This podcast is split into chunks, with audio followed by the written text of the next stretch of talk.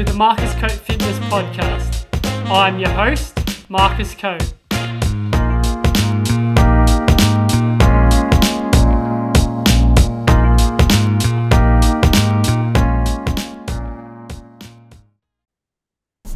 Hey guys, welcome back to today's episode. Today I'm joined by Freddy Webb, who's an NBL 1 basketball player. Freddy is currently playing for Illawarra at the moment. It was awesome to touch on his journey through basketball and his experience in strength conditioning. Thanks again, Freddy. Please enjoy. Welcome to the Marcus Cope Fitness Podcast, Freddy. Oh, thank you. Thank you very much for having me.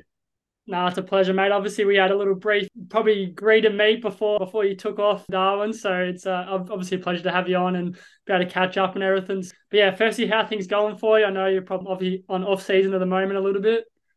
Yeah, yeah, things are going great. I'm in a sort of off season slash in season because we finished NBL one, and I was lucky enough to get a training spot with the NBL Illawarra Hawks. So it hasn't really been much of an off season to be completely honest with you. I'm I've sort of rolled into a into another season where the the commitments are very much in season. But because I'm only a training player, I can train more in an off season manner. Whereas it's not such a big deal if I'm fatigued on game day because I'm not playing.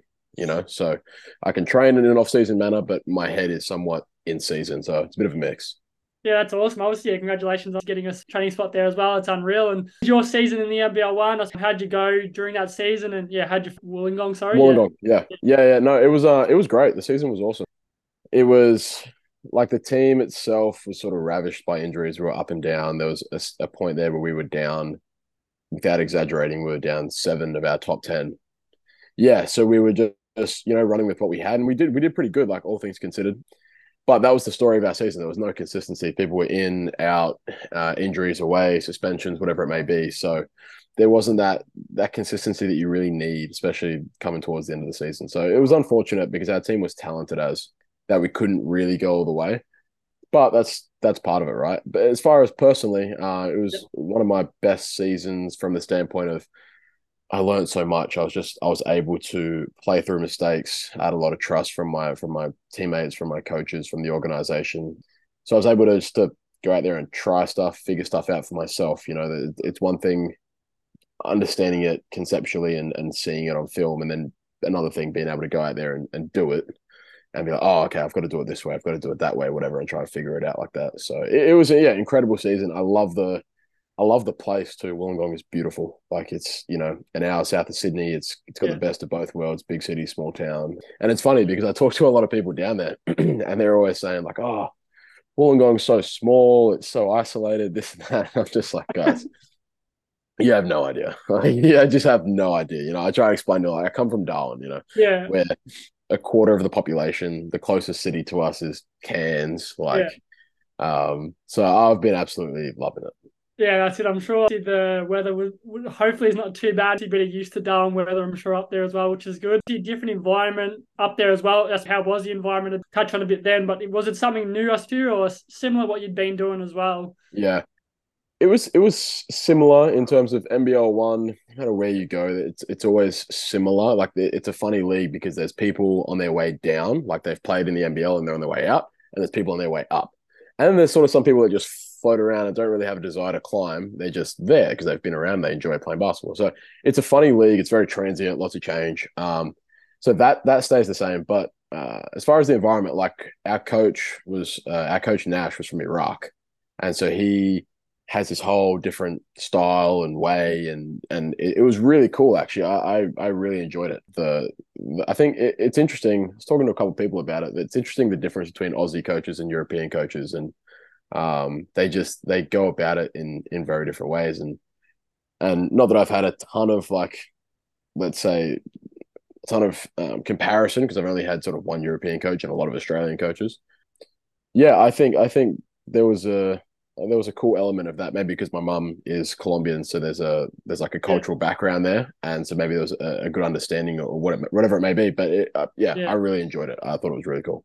Yeah, that's unreal. It's good to hear. If you listen, I'd be able to get a bit of an idea of what it's like as well. And I'm sure it's a great learning curve for you to be able to, yeah, experience that many different coaches. And it definitely would take your game to another level and, yeah, be able to bring back to different players or kids that you coach as well, I think is incredible as well. Yeah. Yeah, no, absolutely. Just starting off a bit of your background, get the listeners a bit of understanding of your growing up and yeah, how you got into basketball, and then then we'll touch on the uh, strength conditioning side of things as well. Yeah, cool. Born and raised in Darwin, youngest of six, but all half siblings. So like an only child for my mum, only child in the in the household growing up. Mum and dad both zoologists. Dad professor of zoology. Um, world leading expert on saltwater crocodiles. So ever since I was, like, since I can remember traveling around the world, um, going to meetings, conferences, I think my first trip was to Cuba when I was three months old, and it, it just hasn't stopped since. so we also own a crocodile farm and a zoo up in Darwin. So that was that was like my backyard. Uh, and it's funny, it's one of those things that you know, growing up, it's just normal. You don't really think too much about it. And then you get to maybe 18, 19, or you travel, you know, when I went to college in America and you start talking, you realize like, man, that was that was really unique. Like that was kind of cool. That was yeah, yeah. Like a lot of people don't don't get that opportunity. so that was really cool. Got into basketball in 2007 when I was about seven years old. Uh, just played it because I sort of enjoyed it. One of my older brothers played, but not seriously, and not in Darwin, so I didn't I didn't see it. Um, just just enjoyed it. Um, played for Ansett, who I've played for my entire career in Darwin and just sort of progressed, progressed, progressed.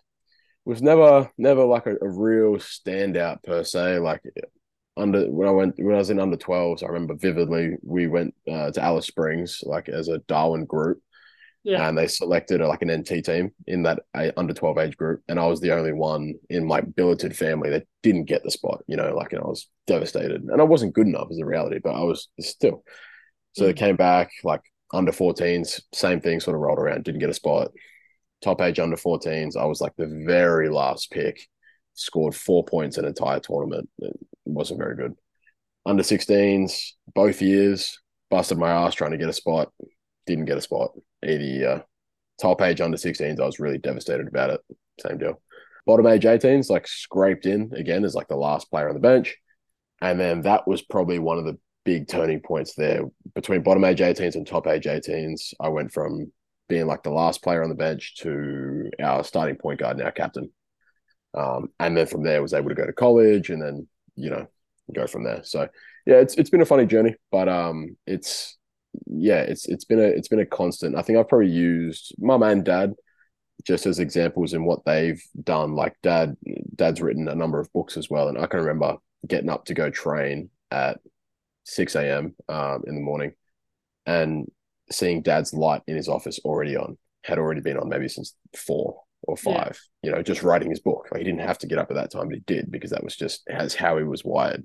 And so yeah. I think, I think actions speak louder than words, and it's all well and good to tell your kids this and that. But for me, waking up and seeing that every morning, he didn't have to tell me about hard work. He didn't have to tell me about perseverance or consistency. I saw it every single morning, and I was like, yeah. I, I guess this is how you become a world leading expert in whatever you do. So I tried to apply that exact same drive and, and persistence and consistency to what I was doing. Um, and it's, you know, it's been paying off since. So yeah, that's unreal. It's a great journey there to listen and see yeah, those massive points of uh, uh, precision, obviously be able to keep going with things where you're not making teams or mm. things don't go your way kind of thing. It's it's a great achievement of, of yourself and seeing that being able to from your parents to, to obviously bring that down on you as well and seeing how hard they work as well. It's, it's a great it's a, it's a great lesson learning for kids that are starting out or don't make state teams or just rep teams kind of thing. It's obviously just that being able to keep going and um, I know yeah, a lot of people that don't make teams can like that, and then same again, they achieve their goal or get to the highest level possible. I think so. Yeah, that's unreal, unreal to hear as yeah, well. It's the uh, it's the hardest part. It's the hardest yeah. part is is doing all the work, what you think is all the work and then not seeing a result and then waking up and doing it again and still not seeing the result and then doing it again. you yeah. know what I mean? And just having faith that at some point, it might be a month, might be three, might be a year, two years, it will it'll accumulate and then you yeah. just hit this point where you, everything sort of goes through the roof. But that's the hardest part is sticking with it when you're not seeing results. It's the, yeah. by far the hardest part. So it takes a lot of sort of make sure you know what you want and truly want it because if you don't, you know, you won't last. Yeah, it's, yeah, I love that. And I bring that back to my personal training with clients or mm. SNC word kind of thing. It's those results you want, maybe losing weight or you're trying to get to the next teams for athletic performance or just a general goal that you have in the gym or fitness or health wise kind of thing. It's not seeing those little results at the start, but he's setting maybe like down the track those goals that that can come with it. I think is, and then results do pay off in the end, kind of things. Turning it back into that little analogy for yeah for the job that, that I'm in as well. So, yeah, no, it's cool, cool to hear. Your career college, did you want to touch on a bit of that as well? Yeah, sure. Yeah, yeah. So I um I went over to Central Maine Community College, which is like a junior college over there. So it's a two year two year deal. You get an associate's degree. It was in Maine, so borderlining Canada, and I don't know it was below us, like New Hampshire or something. Um, so freezing cold, like eight months of snow, uh, heavy snow too. So big change from Darwin. Yeah. Um, but amazing experience. So like my roommates, those two years are to this day, you know, my best friends. Um, talk to them all the time. Flew to Melbourne about a month ago to spend the weekend with them because they were all in town and amazing experience. Basketball was was great. Like it's a doggy dog world there. Like it's just super, you know, you got 20 dudes fighting for, you know, a couple spots and minutes. And it's it's a Yeah. very sort of hard, hard thing to do. It's not it's it's sort of glamorized like go to college like yeah do it. Absolutely go to college. The experience is unmatched but understand Yeah. what you're getting yourself into if you Yeah. want to do the basketball thing seriously. So two years there from an S&C side or from a fitness side like in between my first and my second year I got in the best shape of my life. I just funny I know this is like maybe a contentious topic whatever but in in the off season I was you know I was just one of those I've always been a curious person by nature. And so my my major was um, I was um, physical health and fitness was the associate's degree. Yeah. And so I was trying things, listening to things, reading as much as I could, like doing all that. And I really wanted to get in just in great shape. Like I wanted to look good, I wanted to feel good conditioning wise, I wanted to be elite. Yeah. Um, so you know, I was doing my research, whatever. And I, at that time, so we're talking 2018, I came across intermittent fasting. Yeah. And I was like, oh, like, I don't know, like this, you know, whatever. And so anyway, I tried it and I was super strict. Like I wouldn't have one calorie outside of my my window, which I think is funny because a lot of people claim to fast and then, you know, stick a spoonful of butter in their coffee. but Yeah. that's a whole different topic. But uh so that off season, probably for that three months, even when I was back in Australia and I went back to college early to train and get ready, I was super strict. I was 16, 8. I wouldn't eat. Um, so I'd fast for 16, eat for eight, and I just wouldn't touch. And I was eating healthy too. And I tell you, like, whatever whatever pathway it it, it uh, physiologically went, whether it was ketosis or whatever it may be, Yeah. I just I just like dropped shredded body weight. And like don't get me wrong, I I was definitely no question more irritable. I was I wasn't really super happy or like it was like a it was a it was a chore. Like I could almost feel like I was like getting like stressed about it. But I did get in in phenomenal shape. And Yeah. the whole irony of the whole thing was that was in between my first and second year. And because I understood my second year had to be my best year. So Yeah. I was in the phenomenal shape. My coach like, great, we'll give you the starting spot. Um, you can be our starting shooting guard. Cool. And then I played terrible. I was so bad. Uh, and I don't know, I'm not saying there's a causal uh, relationship there. I don't, I don't think it was necessarily that because towards the end of the season, what we ended up finding was I was in a lot of pain. I wasn't in a lot of pain, but I was sort of in discomfort. My hips were didn't feel great, and I, I couldn't really work out what was going on. Yeah. It wasn't until I I decided to stop playing basketball my, after my second year because of how bad I played. Came back to Australia, started playing again, and uh, was like, man, my hips, like this is this is weird. This is, isn't feeling too good. Yeah. Went and got scans and saw the surgeon, and the surgeon was just like, hey, listen, you've broken part of your pelvis in each hip, popped off, so you got a piece of bone floating on each hip, which has torn the cartilage up Yeah. completely. Um, and like the labrum is buggered as well. So if you Yeah. want to keep playing ever again, you have to go get surgery. Yeah. now. Right. yeah. So flew to Melbourne, maybe within a month of that diagnosis. Had uh, each hip repaired one week apart. It was in Melbourne for about a month, and yeah, f- six months of rehab before I was back on the court, really in any capacity, and then a full year until I really felt like, oh man, like okay, wow, like I feel better, more athletic. Like I had no internal rotation at all. If I Yeah. went to internally rotate, it was just just Yeah. nothing, you know. And especially like you know, as far as jumping, cutting, moving, you have to be able to get into those funky angles. And now that I could, it was like, oh my god, this is this is amazing. So it sort of like rejuvenated my basketball career. I was like, okay, Yeah. cool, let's do it. Yeah, that's crazy. Obviously, yeah, being able been able to come back, then that's that's where the setbacks do happen in your career as well, and be able to come back from that. So, sure. how are your hips at the like? Are they they feeling pretty good at the moment? Yeah, no, they're good. They're good. Yeah, they're great. They they they get tight. I think there's Yeah. I mean there's there's a lot of scar tissue there, and I have to you know continually like stretch them and keep them nice and mobile. But they're fine. They're great. Like I've got Yeah. really No, good. that's good. That's good to hear as well. Yeah, yeah. I was moving on to now strength conditioning side of things as well. Obviously, we had a little brief little chat before before you went up there. Yeah, how you got into the, the S and C side of things, and just your experience with it at the moment. I know I want to touch on the NBA experience as well at the minute, Yeah. but yeah, how you got into it. For sure. Yeah, yeah. So, like I said, so my major in college was physical health and fitness, which is essentially X science. Um, Yeah. And uh, my whole mind frame around it, and it had been like this before I went to college, was like I was uh, six foot on a good day, didn't come from any athletic stock in the slightest. Like my parents are both hardcore scientists. Um, and I understood if I wanted to make it at any level, I was going to have to figure out how to become faster, stronger, uh, more more agile, athletic. Yeah. So I sort of okay, well, how do I figure this out? And so even before getting to college, I was really like just just again curious by nature, reading, studying, um, listening to things. Got there, had some really cool mentors. Like the guy that ran the whole program was a bit of a brainiac, and he would really help me. So really like dove down that path and and was was just all about it. And so like I was I was training a bunch of the guys on the team. I was training the girls team. I was personal training. And then after my second year, when I decided like when I didn't know my hips were bugged, I I just I knew something wasn't right and I was playing terribly. I thought, all right, great. Like I'll just segue into S and C as Yeah. my full time thing now. And so, uh, yeah, I did a bit of S and C at Central Maine. Like you know, had my in, my opportunities there and did some stuff and was actually really good at a small place, kind of like being in Darwin. You get Yeah. a lot of hands on experience. You get thrown into the fire a lot. So I was running like uh, S and C for a group that had a group of um, people with Alzheimer's and their carers would come in, and you know we're sitting there doing, you know, all different. Like you talk about progressions and regressions. When you have someone that has got Alzheimer's and they're Mm. ninety, like you you find the the you really understand how to regress things to the most basic movements, and then you think about their carers. Well, they've got to take care of it. So how are we gonna? So there's Yeah. lots of different cool things like that that I was just like thrown into, and it was like, Yeah. all right, cool, you got to run this. I was like, okay, like Yeah. kind of daunting, but you figure it out and you get confidence from figuring it out.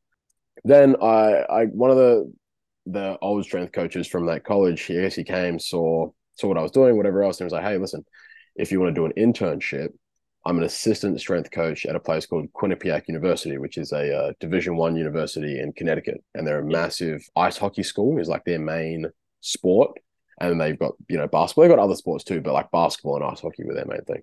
And I was like, yeah, sure, great, like fantastic. So when my season finished, I went over there for about three months and was one of four interns there under uh, the head strength coach. His name's Brijesh Patel, who's like this short, bold Indian Indian American dude who's again like just a genius and a genius from the standpoint of like obviously incredibly intelligent, but has such a good pulse on how to how to motivate and how to get the best out of people and like that was the the, the most Yeah. skillful part to me that was the coolest part so I was there for three months and it wasn't easy like six weeks in it was hell. Like you're an intern. Like you go back to being nothing essentially. You know you're Yeah. just you're just an extra. Like you know and, and it's not like we're getting treated bad but you just you go from being like the captain of the basketball team to the intern where everyone's sort of you know like you're just nothing. And so I, but i'm really glad i stuck through it. And to this day to this day that those three months are the most formative snc the most formative snc experience i ever had. Like he he runs such a tight ship from program design to just expectations to the way he was talking to the the innovative stuff that he wanted to do and the stuff he was trying was was unbelievable so i i draw on that all the time like all the Yep. time even just from yeah like i said probably the most obvious practical one is program design like the way he set out his stuff and the way he explained it i was like oh, this makes complete sense you know Yeah. the speed work the agility work the lifting all that sort of stuff so did that for three months was like this is amazing. Also in the back i had this little voice in the back of my head um, being like i'm not ready to train people yet. Like i i should be here. I should be the one getting trained. Like i don't Yeah. understand like the, and, and they just kept sort of eating at me. And in my exit interview with the strength coach i was like like what you know what what do you what's your advice for me going forward? You know i want to be an S&C coach. And he more or less looked at me and was like, No, you don't. He's like, You're still a player. Like, I can see it. You can see it. Like, I was lifting with the guys. I was a college athlete and everyone else was a college. And, you know, so I, I developed a great rapport with all the players to this day. Like, I'm still good friends with a bunch of the, the ice hockey girls, the basketball yeah. girls, guys. Like, it was phenomenal. And then so I sort of parked parked it after my NBA experience, which we can talk uh, touch on, yeah. and then was like, all right, let me let me go play for a little bit, and and I'll come back to the coaching stuff, you know, maybe when I'm done. It's unreal. And that's getting exposure to different sports. That's your main obviously would have been basketball ever since. So did that help you a lot finding going to the ice hockey and experiencing what it's like to be able to get as a uh, intern and a, a, coach as well, seeing seeing what they do as Oh yeah, unbelievable for sure. The ice hockey guys are crazy. They're like a the way I describe them is they're like a mix between UFC fighters and AFL players. They're just they're yeah they're absolutely they're, they're nuts. Their camaraderie is amazing. Um, and yeah, but it was it was it was an awesome experience. The, uh, yeah, but you know what? Actually, what did surprise me, and maybe surprising to the listeners or even to yourself, was how yeah. similar the programs really were. Like I know the especially in personal training, a lot of things are individualized, but the meat and potatoes of the program for basketball or for ice hockey was very much the same. Yeah. Like a lot of the accessory lifts were different, were more specific to a certain thing here and there. But the meat and potatoes, like everyone was front squatting, everyone was trap bar deadlifting, everyone was jumping, everyone was a lot of single leg work, like a yeah. lot of uh, pull ups. Like you know, it didn't matter what sport. His yeah. I guess his belief was like these movement patterns. I don't care what sport you play. If you can get strong, if you can do a single leg squat off a box comfortably up and down, like that's good. You know. Yeah. So that that was really cool to see as well, because you hear a lot about a lot of athletes want to get the personalized, individualized program, and I understand it's probably more of like a not in a bad way. It's probably more of just an ego thing. Like they want to feel special about getting this program. But the reality is, like, you could chuck anyone on on X program and they're going to see results. Like you can tailor yeah. it, tweak it here and there, but it's not. I don't think it's all it's cracked up to be. Yeah, that's great insight there as well. And I think getting exposed to different sports is, is incredible. And I might see, yeah, with a bit of basketball, but AFL too. I've learned yeah. soccer. So I think that was a good insight for myself and my learnings to being able to, yeah, different sports, which is incredible too. And I, when you spoke about the head strength coach at mm-hmm. the ice hockey, that that buy-in of the motivation he had. I think it's massive oh, for someone someone like him to have that buy-in with players. Did you find that with him to have oh, that it, had the buy-in with him? No, incredible. Like I, I it's um, it's unbelievable. Like I, I've got countless examples, but so they just won the ice hockey national championship this past season, and there was like a clip while they, you know, they went into overtime. It was a whole big thing, and the commentators are saying like, "Wow, like the the Bobcats, the Quinnipiac Bobcats, they're they're so fit. Like their strength coach Brijesh Brijesh Patel is uh he's like regarded as the best strength coach in ice hockey, and, and like the commentators knew that. You know what I mean? Yeah. But the buy-in was unbelievable. I've got videos on my phone from the ice hockey guys would come in and lift, and there'd be maybe twenty of them in the weight room. Each of them had their own program card, and they were expected. So what would happen was interns would have to would have four different groups. Like men, we had five actually: men's, women's ice hockey, men's, women's basketball, and then an NHL group. So all the pros because they were pumping out three, four, five NHL players a year. So they would yeah. all come back in the off season, which was cool as well. So then we'd get them all in. There'd be twenty of us. I'd go into the middle and be like with the card and be like, all right, here we go. We're running through. All right, you guys know the drill. Like, uh, we're going to start over here. Bummer bang, this exercise, this exercise. Then you into your main lifts. You know, look at your weights, this and that, blah blah. Any questions? Not cool. Right, let's go.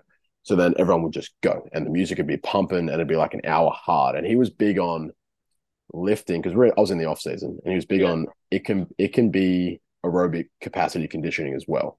By yeah. not we're not sitting down taking a ton of rest, we're not doing anything in between. If you're doing a big lift, rather than just sit for your rest, like you're doing a mobility exercise, or you're doing a core exercise, or you're doing something, you're not just sitting. Anyway, we got to the end of a lift, and the captain of the hockey team would be like, "All right, like CJ, you uh you sat down in the workout, so that's five. Uh Justin, you left your like you left your card on the ground after last session, so that's another five. And um uh Tyler, you you know, you I don't know, uh grabbed a drink of water in the middle of the set. like when we don't do that. Uh, Yeah. And so, but and then so the whole group would come together, and they'd all do together fifteen burpees or like how many you know whatever it was.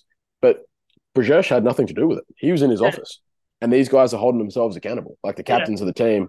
And like I'm sure he built that early Yeah. on at some point, but it got to the point where he didn't have to be there being like, "Hey, pick your stuff up. Like, what are you doing? You shouldn't be sitting down." It was just like, "Listen, if we're gonna win, like everyone has to be completely bought in, and this is our standard. Nothing below that is acceptable." And so they would sit there and do the 15 burpees. No one would fucking complain. They just do it, you know. Like, and I watch them do their conditioning on the on the um, assault bikes and like the freshmen, they, they come in at like 18, fresh out of high school, and they would fucking pass out. Like they just going, going, going, and then Yeah. they're just sort of like sick or vomiting or like but he's got them willing to go there. Mm. Which is the which is the coolest part to me because it's that's the that's the hard part. How can you motivate these people? How can you get them to, you know, to really, really, really push? So he, he was a master at it. Yeah, it's it. And that's, it's building that great culture and that great environment you want to be a part of. And that's why I'm sure that people, players and things will want to go there and play. It's like, like anything, if what team you want to be a part of that has that great culture, I think it's massive. And yeah, I think as, as a coach, uh, uh, yeah, to have that buy-in with players and athletes, it, it's massive. And it, it makes your job a bit easier as well to have that Oh, yeah. buy-in definitely at the start as well. Obviously, yeah, someone, yeah, if you are new to going to different places or like it's like any going to a new team too, you're always a bit nervous. But yeah, once that buy-in with players and the players get around you, it's, it makes it a bit easier as well. For sure. For sure. Touching on us, your NBA experience as, as a strength conditioning, which I think is unreal. So yeah, how did that come about? And yeah, what takeaway points did you have on those ones? Yeah.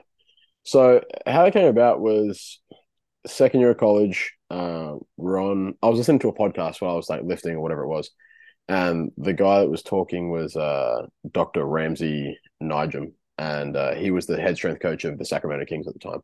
He was the youngest strength coach in the NBA. Um, he was doing some cool things.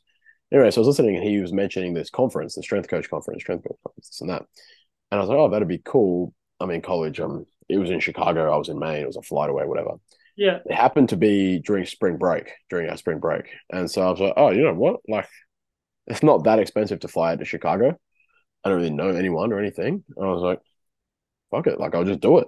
Yeah. And so, yeah, so during spring break, I booked some tickets to Chicago just by myself, jumped on a plane, flew out there, booked into a random hotel, like, caught a taxi to this conference. I got there and it's funny, like, I walk in the door and there's a table full of all like name tags uh, and every single person's name had like so and so Phoenix Suns, so and so Golden State Warriors, Milwaukee Bucks, Lakers, whatever it may be, blah blah. And then it was just like Freddy Webb, Central Maine Community College, and, and so like what I came to realize it was probably a conference like really just for strength coaches, uh, like NBA strength coaches, but it was open. So I was like, fuck it. So I went, I had my notebook, I'm sitting there taking notes. I think I was 19 and I was networking. I was just introducing myself. Hey, like, you know, I've listened to your stuff. I've followed your stuff for a while. Love it. Like, I'd love to ask a couple questions about this and that. I, I think I, I had been good at that from a very early age. Um, Mum always drilled into me uh, the importance of, of being able to to speak to anyone. And like, I had that job as a kid working working at the zoo when people got off the cruise ships at the, in Port Darwin. I was there like holding a crocodile, like, hey, like, do you want to come to the zoo? So I had to develop that that ability just to talk to to strangers. So uh, a conference goes on, and I go up to Ramsey, this guy, the the uh, Sacramento Kings guy, and I said, hey man, like, lovely to meet you. Just want you to know, like, the reason I'm here is because I heard you on a podcast, and um, you know, I think it's really inspiring. You, you're one of the youngest strength coaches. It's amazing, blah blah. And he was really grateful. He was like, "Oh man, that's amazing. That's so cool. You came out by yourself, like all the way from you're from Australia, you, you know, spring break, everyone will be Yeah. partying, you're out here, cool. And then he was like, listen, if you ever come through Sacramento, like, let me know. Like, just you can come and, and spend some time and, and learn whatever else. And so right away, I'm on the phone to my parents, like, hey, we need to we need to rejig these flights back home. Like, I need at least a week in Sacramento. So fast forward, uh, on my flight home, I actually no, he emailed me something like, hey, listen, if you can be here for these days, like we're having a conference, um, you could help us, you know, help us set it up and run it, whatever, and get, you know, free entry and all the rest of it. cool. And it sort of worked out. It was on the on the flight home on the way home anyway. So so I rejigged it. So I was in Sacramento for about a week, and um, and yeah, so he ran like a big conference with sort of a lot of the the big names in the industry at the time, still to this day, like uh, Paul Fabritz, who's like PJF Performance on on Instagram, who yeah. was James James Harden's like personal trainer guy, Max Schmarzo, Strong by Science, like a bunch of these dudes that were just heavies in the industry. And yeah, so I helped. I really was with him and a bunch of the guys around there. Just helped organize the whole conference, whatever else. And then because I was there for a week, I was pretty much coming in like every day afterwards. It was during the off season, so there wasn't a lot of players in there. Like there was Wenyen Gabriel and Yogi Ferrell were the only two that I really got to work with. But yeah, I mean, it was it was super dope. Like you walk in, and you'd be surprised the amount of Aussies that are sort of in like in there already. like I walked in and the into the office, and there was a like twenty six year old dude from Adelaide who was, uh, I guess, a brainiac in the um, motion camera GPS stuff, and yeah. that was just his job. Like the practice courts had like 50 cameras that would track everything. You know what I mean? The acceleration, yeah. decelerations, um, how fast, how long, how tired, all the rest of it. So it was cool. I mean, like the facilities are amazing. They they just you know they have the money to put into it. But I mean, truthfully, it's not like it's not like their programs. It's probably something I've learned even just in life in basketball as well in strength and conditioning. There's no like secret program or like secret blueprint. It's not it's not that. Like they were just they were more basic than the ones the college ones I was working with.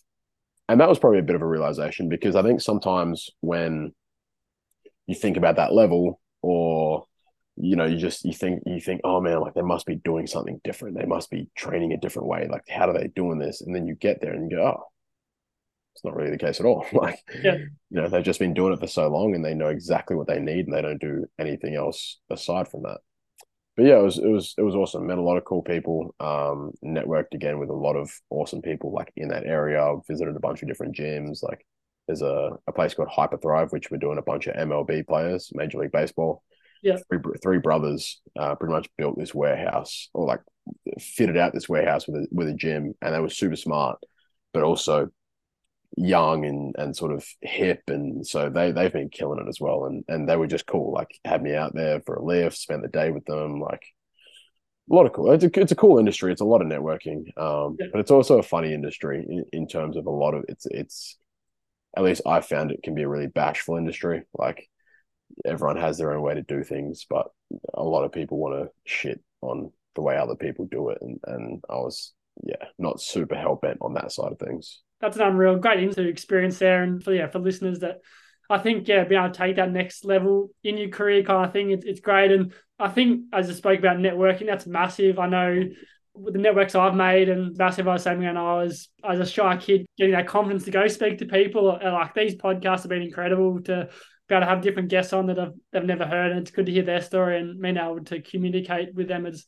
I got a lot a lot better with my confidence in that. So, but yeah, I think networking in, in, in any industry is massive as well. And that way you can make those connections, like as you just spoke about, meeting the uh, Sacramento coach there, and that same you're you're in the next door with him, yeah, experiencing what it's like to be an SNC and how they run. Yeah, no, it's it's. I think for any like young professional, whether it's in this industry or any industry, it, like being curious, I think is one of the most important things in the world. Like you have to be curious.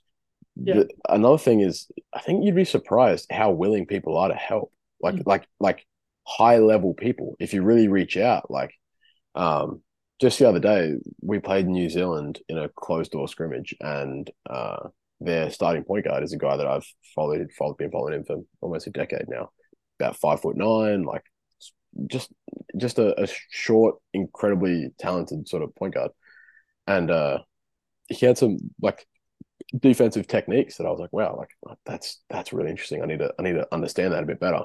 Yeah. So I just, you know, I just reached out and, you know, he got back to me right away within the same day and we talked, you know, in in detail about that sort of stuff. Um and it's really cool. And like I said, people are willing to do it.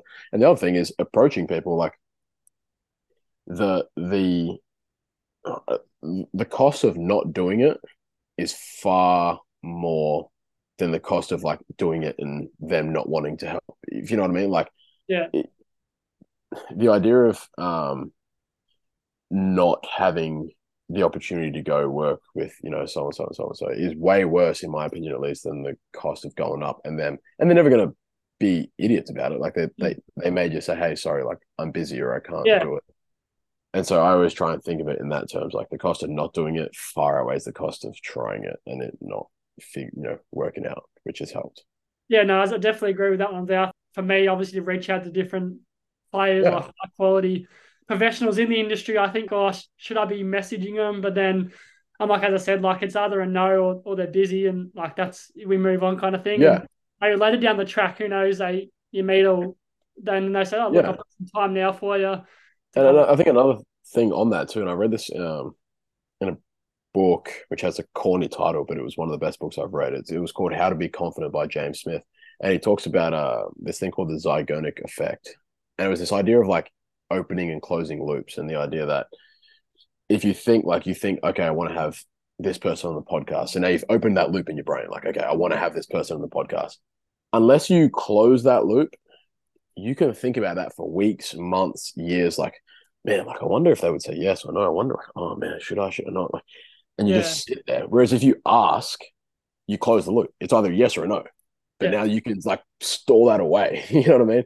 It's like at the end of a Netflix series, like they always open a loop so that you you, you feel like you have to close it the next you know, the next episode. But I found that yeah, by just closing whatever loops you can, it's just a, a better way. You're not sitting there like wondering. At at least you have an answer. It's either yes or no, and you go about your day. But it's better than sitting there being like, oh, I wonder, I wonder, I wonder. You know? Yeah, that's it. It plays on your mind too. I know, and uh, as I said, it's like even in your if you're in conferences or things that like when they say like ask get like I say, I always used to struggle with putting my hand up to ask a question kind of thing. Mm, Like mm. all people, like if it's going to be a silly question, but like as I said, over time, it's there's no silly question. Like so, better to ask it because someone else might have Well, the same question. Majority is they probably all have the exact same question. Yeah. So yeah, just things like that. And I suppose it's a bit of a mindset thing as well. Like being understand that is is is cool for me as well. Just to yeah, get in that little mindset of obviously definitely awesome topic that we discussed. And I think there's lots of lots to take out of that. Which advice for young kids playing basketball and maybe starting to play. I know you do a bit of coaching with the young kids. Yeah, what would some advice be for people that are starting or or even just playing at the moment? Yeah. Like the the kids kids that are starting, man, there's there's probably so much. I'm just trying to give like the most practical, like big things that I think like if I was to start my career over now, I think would help. I'll probably land on two.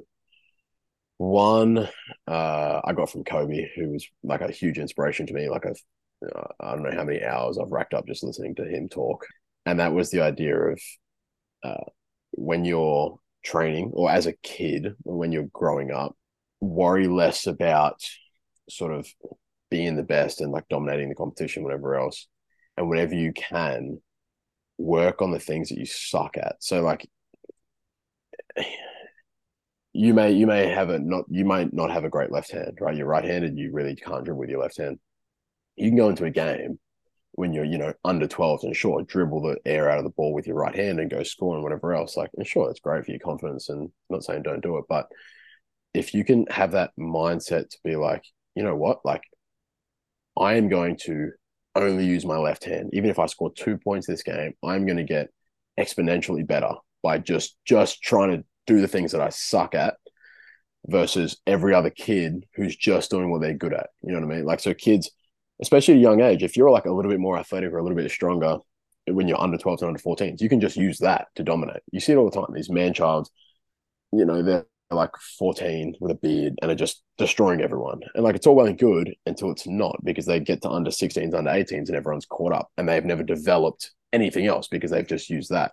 And so I think for kids that really want to take it seriously, get over the idea of um, winning everything and and figure out exactly what you're really not good at and then drill that. Like just just play it like live and don't try not to worry about messing up too much and just understand that if you're working on like one weakness every you know couple months and you're really like that is really really really going to get you way better than just working on than just being you know working on your strengths every single time. That would be for the young ones.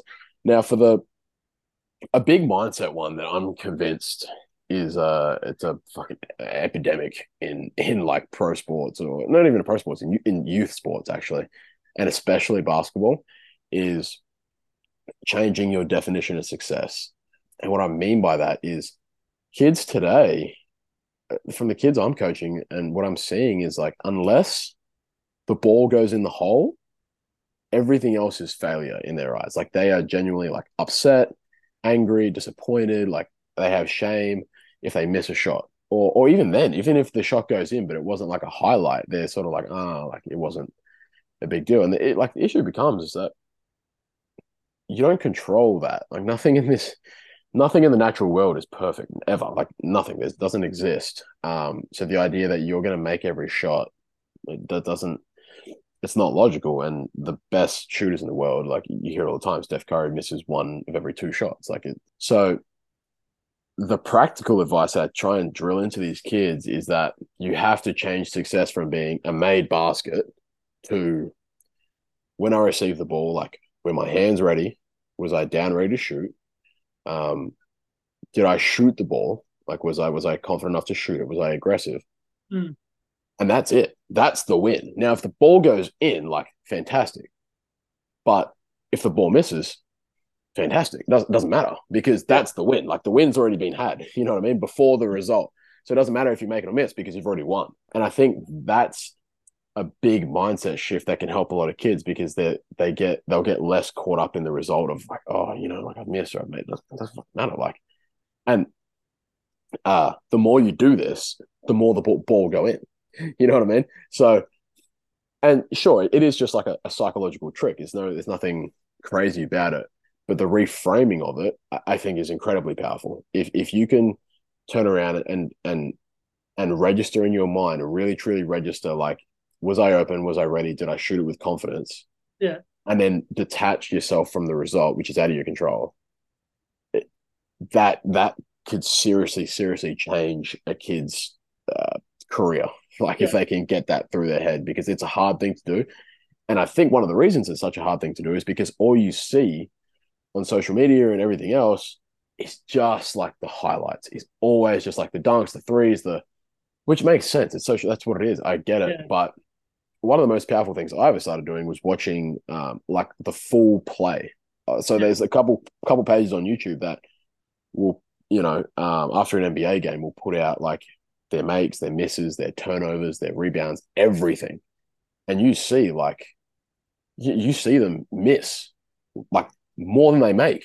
And yeah. it almost brings it back to like, oh, you know, it just it sort of makes it more human because you always see make, make, make, make, make, make, make. And even subconsciously you start to register yeah. like, okay, well, I guess if I miss, that's bad because I never see anyone miss anymore. So they're yeah, they're the big ones. That second one I think is is huge, and I'm yeah. gonna I'm gonna die on that hill until some someone proves me wrong, which I hope they do. I'm all about that, but it's it's a, a huge one that I think a lot of kids could could do with getting through their brain. Great two piece of advice there, and I'm sure listeners take down on the board there. So yeah, definitely thanks for sharing those pieces as well. And last question to finish off, I suppose, what's next for yourself? Do you set any goals or anything, or kind of just go with, go with the flow a little bit at the time? yeah. What's next? Uh, so I'm a training player with the Hawks right now, which has been an amazing experience. Very grateful for that. Um, that'll be for the rest of their season, and then I'll roll into next NBL one season. I haven't signed anywhere yet. I, I really enjoyed my time here, and I hope that you know I can sort something out to come back. That'd be great. So that that's sort of like my next year from a basketball standpoint.